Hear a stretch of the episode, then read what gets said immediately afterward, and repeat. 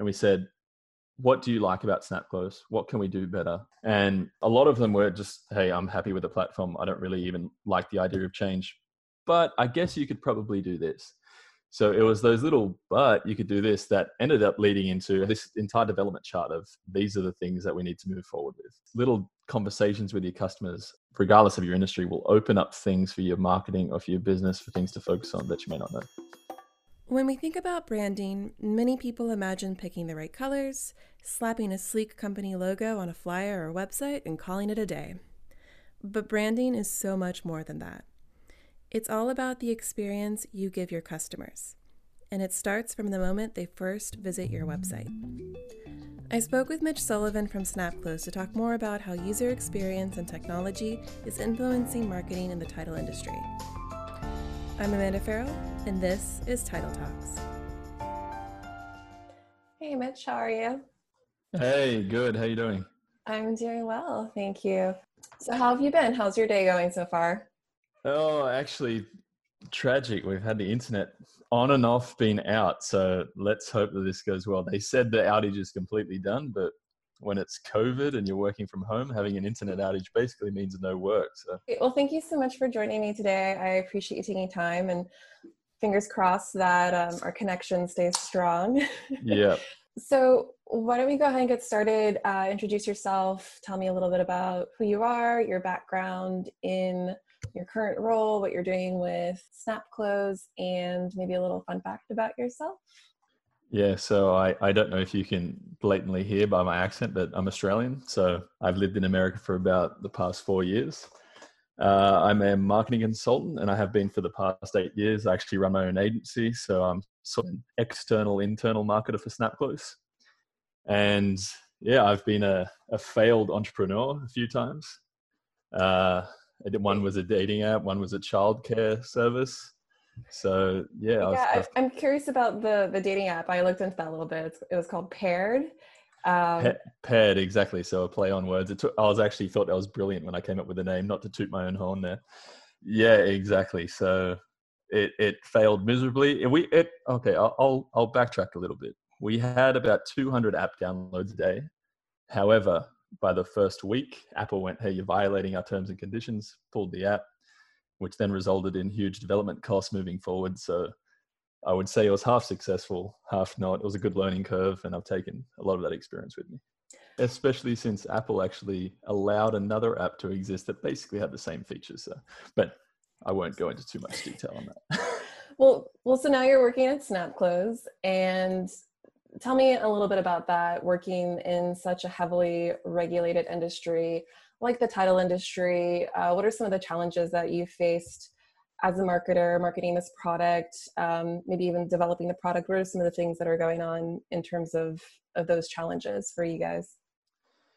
So, I mean, this might be biased. I mean, I came from healthcare and I came specifically from 340B in healthcare, which is one of the most regulated industries. I won't go into too much about it, but you know, we can't even say the word revenue so, so there's words we can't say in our marketing, or you're just heavily fined. So I haven't found too much issues in terms of what we're marketing. I guess the issue I find, especially being an Australian in this country, is every state is different, and and even then, the cultures of every state is different. But then you've got different laws in every state, and I find that challenging. But overall, I'm actually happy to be in this industry compared to healthcare. That that would be my statement on that. And so, can you tell me a little bit about the landscape of you know creating software in this industry um, i mentioned about the ui of other closing software that i've seen it's very yep. antique antiquated looking like something out of the 90s in terms of operating systems so what was like your impression of that having developed an app and you know what did you think about that when you first were exposed to this industry and the kind of software the professionals i mean use? I think that products are a reflection of the market. So, and I'll use an example. So, in Australia, it's a very big country. There's 25 million people in the in a country that's the size of the continental US. So, Australian banks have to have a really heavy digital presence. They're required to do that. Consumers demand it, and it's made the product have UI, have UX that you can go on a phone, go into your web browser, whatever, and you get a great experience. To the point that my community credit union has as good of an app as Chase, which is the biggest bank in the world. to give that in context. So I, I don't necessarily think the UI is is bad. I think one, I think the product is really complex. There's a lot of complexities to it. You know, you have integrations with underwriters. You have all of these things going on in the background. Um, it's not as stock standard as say a dating app, which is just an algorithm. Um, I also think that the industry hasn't truly demanded it, and I can kind of go into that a little bit later. But you know, I've spoken with people that are quite happy with the UI UX design of a lot of these softwares out there. So it, it's it's kind of fighting an old old battle with people that are happy with what they have. Yeah, from my conversations with a lot of title agents, I think a lot of people are resistant to change in some ways just because it's a change in process and because they're so concerned about the insurability, the marketability of the title policies that they're producing, they they don't want to do too much to, I guess, mess with that current workflow that they have. But I'm always curious because one of the things I also hear is how difficult it is to recruit new people into the industry. Um, and I do feel like that having software that kind of is more intuitive and better designed will definitely help retain people who are interested in it because uh, I can just imagine a lot of younger people coming in, you know, working as a processor in the beginning, maybe. And if they're working with something where it's just something they've never even seen, I remember as a millennial what those things looked like in the 90s because I'm an elder millennial, but I can't even imagine like a younger millennial or Gen Gen Zer going into that kind of industry and just being like, this is insane. So, do you think that? You know, there are maybe some title agents, agent attorneys who are aware of that and are interested in better software experience not just for their current employees but just for you know building that ability to recruit new people? 100% yeah and and even at SnapClose we're creating a new product specifically for this reason you know i mean eventually and i don't want to offend remotely anybody but it eventually the market will change and demographics will change and millennials will make up the majority of the job force. So if you don't have a product that reflects that then it's going to be an issue. But you know, I would still say that a lot of millennials are happy with it, but as you said, they're used to cleaner software, cleaner interfaces, seamless integrations, and things like that. So it's definitely a challenge moving forward. And I think that companies or title software that doesn't inter- or doesn't change with the times is going to be left behind. Yeah, it, it's more a thing that it, eventually it needs to have that that overflow of millennials that are now the, the majority for I think for it to be a massive change across the industry, which isn't the case just yet. Honestly, the the current needs of the market seem to be being seem to be met by a lot of those older operating systems, which I'm kind of surprised about actually that you don't hear from more people wanting something simpler, cleaner in terms of how SnapClose kind of takes this really complicated title production process and sort of streamlines it I, have been involved or, in, a lot, in a lot of the development talks about this, and uh, you know, I, have been involved in creating products myself. Um, I guess I could give an answer from a marketing perspective, and my answer from a marketing perspective is this: is to create a product. We sat down our top twenty customers and, and, and some other ones. We didn't just leave anyone out, but we, we basically sat down the people we knew would listen. And we said, what do you like about SnapClose? What can we do better? What do you think we need to do? And they gave us a lot of details. A lot of them were just, hey, I'm happy with the platform. I don't really even like the idea of change, but I guess you could probably do this. So it was those little, but you could do this that ended up leading into, hey, look, we have this entire web development board or, or this entire development chart of these are the things that we need to move forward with. So these little conversations with your customers, regardless of your industry, will open up things for your marketing or for your business for things to focus on that you may not know. So that's how the development stem from that. I really love companies that do that. If you don't talk to your customers, you won't know. Uh, speaking of the dating app, um, it was created by all men, you know, including myself. There was nine founders, a lot of us, which obviously held an issue because we didn't really understand what women were looking for when they're trying to date. So, uh, you know, we had major development issues when we launched it. It was kind of like, oh, hey, we need to fix this straight away because we didn't take into consideration that women like to expand profiles and see a lot more details? Yeah, I can tell you from my own experience, men do not read read your full profile. They usually don't even read the first line of your profile because usually they will message you and say something in such a way where it's like you don't even know what I'm I'm looking for on here. Like you didn't even it, you didn't even bother to read it. So why should I respond? Um, exactly. So we had biographies, but we didn't have the ability for you to click and see it unless you'd already matched. So that was the issue we found. And a lot of, you know, as soon as we opened it up for beta testing, a, lot of our women customers just went, well, why can't I see what they they have to say before I've matched with them? And I'm like, that's a good. You don't just look at the picture? Apparently not. yeah part of our research was, and, and I kind of feel bad even saying it, that I was pretty quick to tell them why I was on the app. That I would download competitors like Bumble and Tinder, and I would match with someone, and then I would get them to the point of saying, like, "Hey, so what don't you like about this app? Like, what what could it do better? What do you what would you like to see in, from your dating experience and things like that?" So that was actually how we created the product in the first. Can you maybe talk a little bit about, you know, how SnapClose accommodates this changing demographic of the workers inside the industry and the demands and sort of new vision of what the closing experience is like for both the people doing the work and for consumers? Well, I, I, think you can just look at what coronavirus has done, and it's it's forced us to go digital. So that's been our mindset with it is is hey look, let let's let's be proactive in terms of what we're doing, and and create something that is better prepared for something like this in the future. So, and, and, you can look at that. And most counties are doing e-recording and things like that, and it's becoming more digitized, whether people like it or not. But yeah, I again, I, I think it's something that if you don't do it, you'll be left behind. Just look at Blockbuster and Netflix. Netflix came to Blockbuster and said, "Hey, do you want to buy for ten million dollars?" Blockbuster said, "No, I don't see digital streaming happening." Blockbuster now has one store, uh, and don't quote me on that. I believe they still only have one store. They may have closed during this whole coronavirus, and Netflix is now a Fortune 500 company. So do not be afraid that the world is moving towards e-recording. Don't be afraid to use these digital services such as cloud. Really just embrace it because no matter what, whether you like it or not, unfortunately, it's going to go down that path.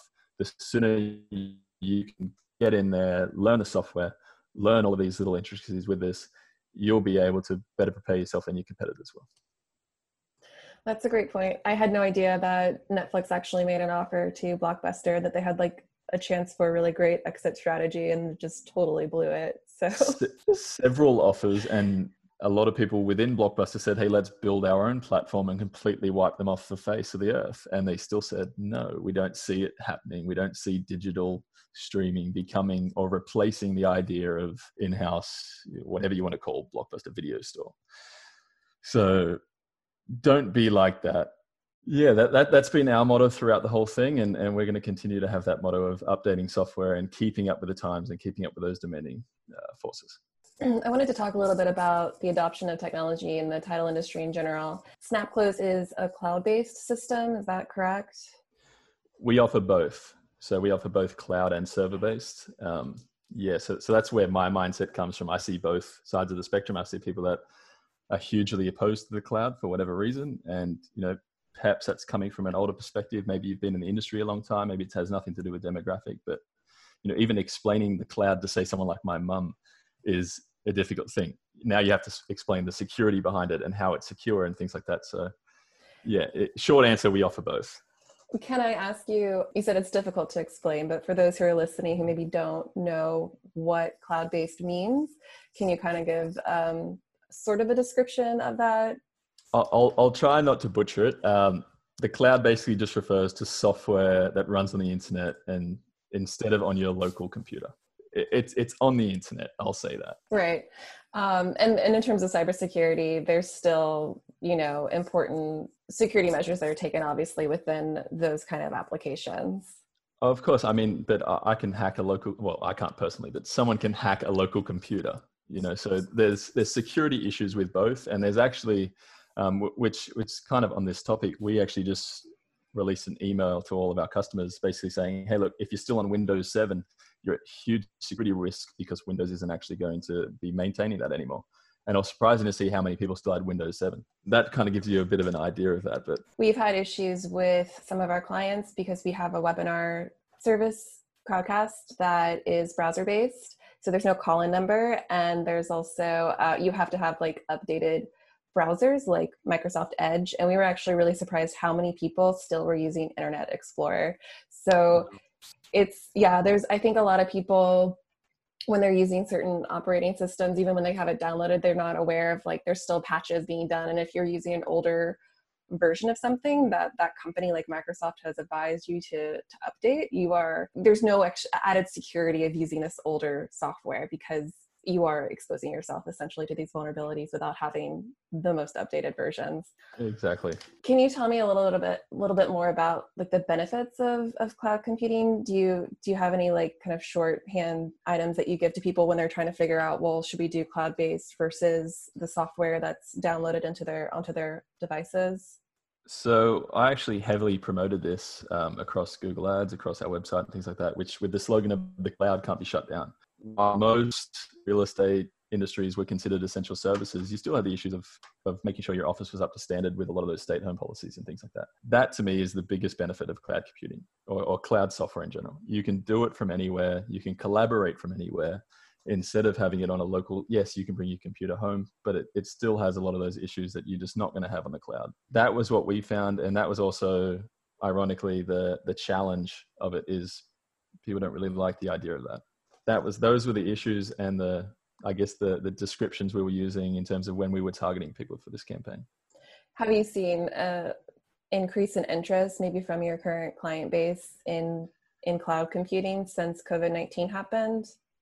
Definitely, yeah, definitely, and and you know it's it's also something that I guess people should understand that if you are going from a server to a cloud, there's probably more costs associated because you're taking the storage from yourself onto the company's server base. So, but yes, definitely, we had a lot of inquiries with that. We released a lot of material on, on how we can help you through that and understand the benefits of it. And I think that's all you can do during a time like this is is just educate people as best as you can. I completely understand it from a title agent or a lawyer or whose ever perspective that doesn't have the time perhaps to understand a lot of the software intricacies. And you mentioned cost of you know storing files and whatnot on to another server versus their own server. Are there other drawbacks associated with cloud computing? For me it, you are safer on, on the cloud than you are on your own local computer. I mean I, most of us out there have had a virus in our computer but i haven't had any experience with my google drive or, or any cloud software that i use having an issue. So that, that that's my standpoint. You, those companies including us you know we use aws they're, they're, they're so security just focus that you really it's it'd be it'd take years to penetrate it. Can you talk a little bit more about the what snapclose offers? How does the the software like snapclose allow smaller agencies to compete with you know maybe bigger organizations in the title industry space? Because you talked a little bit about you know if you're mm-hmm. not adapting you're going to get left behind. So how do you as a marketer kind of talk about those sort of things? How do you um, reach different audiences, and how does SnapClose sort of accommodate each each person there?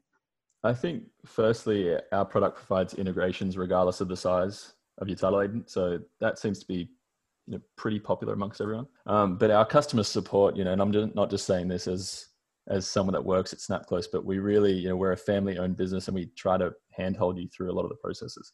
So, you know, we had a webinar on Windows 7. We had our customer support team actively go out to people individually and reach out to them and ask them for that. So I'd say that allows smaller companies that don't have the IT staff, that don't have you know all of these things that can research this, the ability to compete and against these bigger companies that do have the human resources to do that. And as a professional with an extensive background in marketing, what are some of the tips that you would give to title professionals looking to grow their business?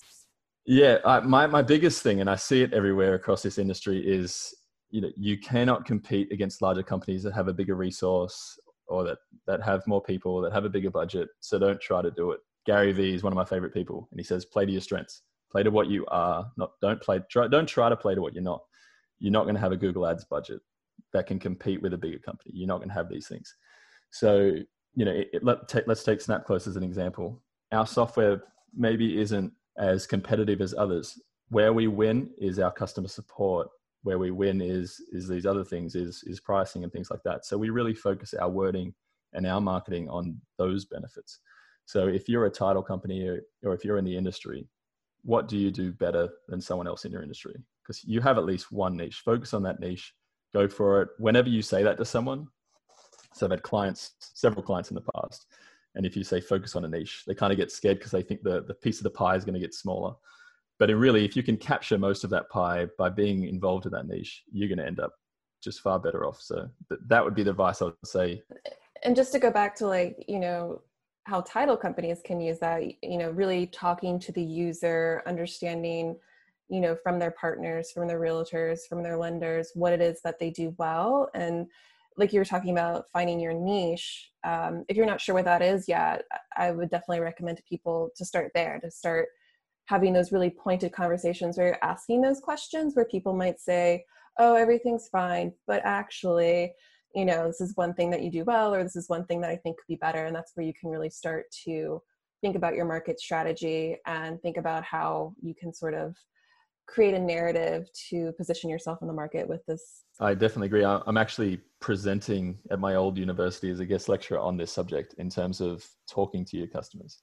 Um, I, I can't express how important that is because at the end of the day, I can build a software, I can market a software, I can sell a software. We are not the ones using the software. The customer is. They're using it day to day. They have issues with it. They, you know, they, they find ways to use it that a developer wouldn't in a million years be able to find. So they know the issues with it more than you. So in, including in your own services, they they will find you know that your phone lines are down at 6 p.m. when you didn't know that. Even just little things like that. You need to talk to them to find out the issues so that you can market yourself better. Which is which is basically exactly what we did with with Snap Closes. We looked at it and we went, all right, what is coronavirus doing? Here is the problems that it's going to affect us. So we identified our problem and then we identified the customer's problem. The customer's problem was quite different. The customer's problem is, hey, now that with these stay at home orders, I can't run my business as well. But I also have kind of this apprehension to using the cloud. So that presented an opportunity. All right, hey, they're interested in the cloud, but they don't know what it is, why they should use it, how more expensive it is, or anything about it. So, hey, create these learning materials that teach them on a very broad level. This is what the cloud is this is how it helps. It's not not scary. Go from there. So i wouldn't have thought that cloud would have had opposition to it or that cloud software would have opposition unless i really sat down with people and spoken to about it. And i guess especially being from a younger generation you kind of and and everyone really is is having empathy. You don't look at it from another person's perspective a lot of the times and i think that's what a good marketer should do so the only way you can do that is by talking to someone, having a conversation. Don't be scared. Pick up the phone. Most people will happily chat because you're asking about their life. Definitely. I, I totally agree that empathy is key and really asking yourself those questions of you know if i were in this person's shoes what were what are the things that are important to them what are the challenges and how can i help them overcome those challenges exactly so one thing I actually like to do, and it's somewhat off topic and on topic at the same time, is I like to scroll through Facebook and I like to see the ads that jump out at me. And I go, okay, why did that jump out at me? So the only way you're going to know those things, those triggers that can actually get through to someone is by understanding them in and out. And I think a lot of people are scared to pick up the phone, and that's an issue you see. A lot of people, are, I'll just send an email or I'll send a customer survey not a fan of customer surveys. Don't mean to offend anyone in the customer survey group conspiracy. Uh, but you know, pick up your phone. We're all humans. Coronavirus has made it more difficult and easier at the same time to jump on, have a Zoom chat. You'll be surprised at how many people will will have a have a talk with you. I do like customer surveys. I like filling them out and like creating them, but I do agree that it's important to also have conversations with people too. That's important. yes, yeah. I, am not. Tr- I'm not hugely, you know, against customer surveys. I think they have to be worded in a way that really allows them to elaborate, mm-hmm. so that they don't feel guilty offending you.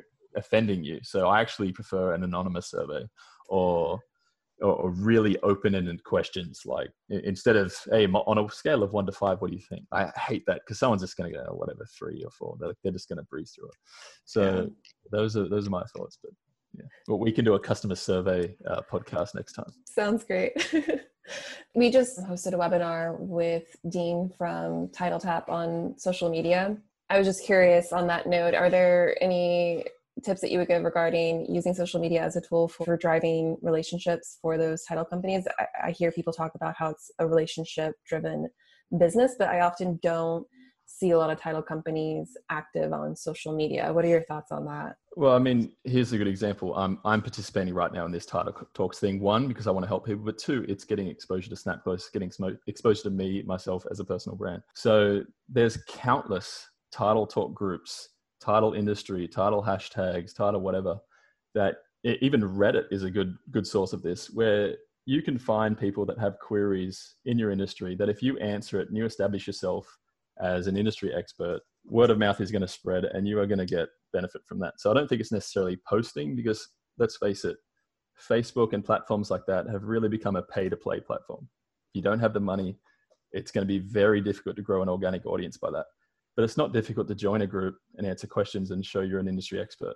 That's my opinion on that and I don't see a lot of people doing it. I mean, I, I, love it. I, I have Reddit on my phone. I turn on notifications that if anyone says anything about title industry, I, I, I get a notification from it. Same thing with Facebook groups and things like that. So I'd say be proactive in the communities of social media rather than focusing on posting a lot because, uh, and I actually did this. Uh, I'll, I'll try to find the exact statistic, but I'm going to butcher it. It's something like 5 million blog posts are posted a day and over 1 trillion social media posts have been posted in the last several years. That's a lot of noise that you have to break through. Unless your content or what you're saying is a is very unique or it's very highly beneficial and you've done some research, it's going to be difficult to break through to that crowd. So unless you have the time to produce excellent content, focus on providing value in the communities instead. Yeah, I think that's a great tip. I've actually mentioned joining LinkedIn groups or starting your own group and really you know pushing conversations forward on a specific topic that you're really interested in to kind of elaborate on your your statistic about the blogs and honestly that's why we decided to start making more video content and start this podcast series because we recognize that there's so many posts going out this was just one more way to kind of talk about those same topics that we were presenting in the blog but in a different format that's really popular right now 100% agree with you there Exactly. I mean, and, and that's why I'm here right now. Is I, I saw that this was was on there. I felt like I can provide. You know, I, I'm I'm not the brightest bulb in the bulb shed in terms of the title industry, but I have a good marketing mind, and I I saw, hey, I can provide value in the community, and maybe people recognize that for SnapClose. So the, the same thing. I'm not suggesting that if you're listening to go onto a podcast, but I am suggesting to just you know whatever platform you're comfortable with, whether it's Facebook, join a Facebook group. If it's LinkedIn, join a title group, as you're saying. If you're on Twitter, I love Twitter, find the hashtags relevant to the industry and, and you'll find conversations where you can provide value and you're going to spread the name of your business and yourself. Awesome. I do want to say though, if people are interested in uh, joining us on Title Talks, definitely reach out to us. Def- definitely, definitely. Just like I did, and you, you'll end up on the show. Um, is there anything else that you'd like to add? You mentioned a resource. Do you want to talk a little bit about that? Yeah, so I, and it's something that I've noticed from talking to customers, which I think is firstly the best place to start if you're marketing is actually talking to your customers and what their pain points are, what they're looking for. Um, but yeah, so I found that a lot of our title companies had the issue of how are they going to market themselves or how do they market themselves? A lot of them found that you know they don't have the time or they don't have the energy, whatever they didn't have the knowledge. So I'm creating a, an ebook on marketing your title company with with a particular focus of marketing against bigger bigger title companies because again that's our niche so our niche is the smaller guy so i'm trying to help help them as much as possible so and i go into social selling and and things like that positioning and yeah i go into a lot more detail than what i've done here is there anything any sort of tidbits from that that you want to share or do you want to kind of keep the those cards closer to your chest no i'm happy to share it I'm, i wouldn't say that there's anything to you know I, I do try to take a different approach to it i'll say i, I really don't like fluff I kind of try to get straight into it. The biggest issue that I see is website presence. I can't express that enough. Your website is how, how your customers find you from Google Maps. It is their first impression of you. It is absolutely just so important to your business that, uh, and I understand that most people, when they think the word web development, have no idea or no clue. And I was the same way. There are thousands of tools out there, such as Upwork, freelancer.com where you can find for a very good price someone that can make your website something that will attract inbound customers instead of repel them. So I think that's the biggest thing because I, you know, I'll see, and I'm not going to go into too much details about what's repelling because it's just going to go over a lot of people's heads. But I see, you know, no SSL certificates. I see companies not stating what locality or what suburb they're in or town. things that are just major repellents to something like Google. So I'd say that that would be my if you're going to take something away from the ebook, it would be take that really actually focus on your website. At the very least, get a Google My Business account and try to focus it there. Yeah, I, I've also heavily encouraged people to, if, if you don't have time for a website, at least get Google My Business up and a Facebook page up because people can still find you. If they Google title company near me, you still might rank and be found that way. Exactly. And and Google is actually moving or, or, attempting to move people away from websites. I don't know. And just if you just visualize your own usage on Google, if you search something, very rarely do you not find the answer in the snippet of Google. You, you're actually more often than not not clicking through to a web link. So if you don't have Google My Business, you're actually kind of really especially moving forward with with voice search and things like that they're trying to take those snippets they're trying to take very small pieces of information from your website. So get a google my business it's free it's very easy. Awesome. Is there anything else that you wanted to end on? Those are all the questions i had. I well definitely firstly yeah ways to connect with me. Like i said i'm, I'm huge on twitter uh, my my handle is mitch R. sullivan um, if not please just go to www.snapclose.com Data page, you'll see me and you'll see my Twitter handle and my email address. Feel free to shoot me an email. I'm happy to help with marketing. I'm happy to talk about it. Sometimes I talk too much and I just go on a ramble, so you might find that, but you know, hopefully you get something or take something away from that. Well, thank you so much for your time. I really appreciate it. To get Mitch's ebook on marketing for title companies, go to snapclose.com forward slash marketing dash your dash title dash company. Thanks again to Mitch for joining me today. If you have an idea for an episode, email us at title.talks at proplogix.com. That's P R O P L O G I X.com. Title Talks is produced by PropLogix and myself. Original music is by Cole Sando. Original graphics are by Jordan Norris. Until next time, happy closings.